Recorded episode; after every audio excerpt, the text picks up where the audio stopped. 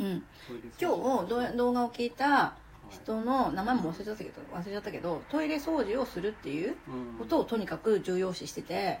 トイレ掃除をすれば運が開けるみたいな、うん、で今まですごいずっとこう自分の人生がうまくいかなくって、うん、でそんな時にこう小林正観さんのを知って、うん、その前に斎藤ひとりさんのとかをなんか見たり聞いたりしてたみたいで、うん、必ずそこで正観さんっていうのが出てくるから、うん、名前は知ってたみたいで、うん、でなんかでもインターネットで本が買えなかったんだって、まだその正観さんの本は、うん、通販オンリーっていう売り方してたみたいで、その自分の独自のところからの、だからアマゾンとか見ても一切売ってなかったんだって。うんでなんか宇宙のなんとかの方程式、宇宙のなんとかの方程式っていう本が初めてアマゾンで出されることになって、それを読んでそこにトイレ掃除のことが書いてあったり、あとねアトピーになる子供は親が早くしろって言うから、それがストレスになってアトピーになるとか、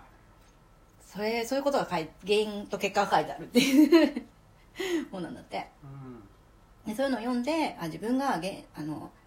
分の運気というかね、人生がうまくいかなかった原因は、うん、トイレ掃除をしなかったからだっていうところにたどり着いて、うん、で自分の家のトイレを見たらもうすごい汚かったんだって、うん、一人暮らしで一回も掃除したことなくって、うん、だから原因と結果がそこでこうパシッと結びついちゃったんだよね、うん、でじゃあもうこれをやれば絶対に自分も良くなるみたいな、うんところから始まって、今やその人もなんかチャンネル登録10万人ぐらいいるなんか多分モチベーショナルスピーカーみたいな、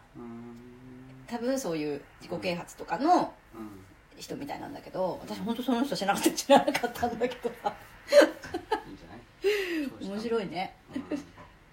だから結局そうやって運気が変わったってことだよね、そっからね、うん、面白いよね。なんかそう一つの信念を持って、でねその後はもうその正観さんの公演に行くって決めて、でその人ってなんかね365日毎日やってんだって公演を、正観さんって、だからいろんなもう全国行脚してて、一番直近がもう1ヶ月後の東京だったらしくて、でそこ申し込もうとしたらいっぱいだったんだって、でこれが1週間前にキャンセルが開きましたっつって行けることになって、そこでそこの公演に行った時に翡翠小太郎さんって吉久の本の人と会ったりとかして、でその後合宿とかも行ったんだって、うんまあ、よくあるじゃん、うん、合宿みたいな、あのヘミシングのさ合宿みたいなやつ必ずセミナーがあって合宿があってみたいな、その合宿に参加してもうかなり自分のなんか人生の転機があったみたいなことをおっしゃってたけど、お母さんいつ行くの？私は楽しくないけど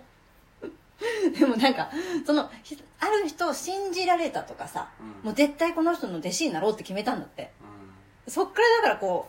う変わっていくっていうか、やっぱり何かを信じてついていくとかさ、うん、そうなると自分も変わろうって気持ちが強いじゃん、うん、だから自分を変えるってすごいエネルギーもいるけど、うん、そう決めたら早いんだろうなって思ったわ。ただそこまでがやっぱ怖いから、うん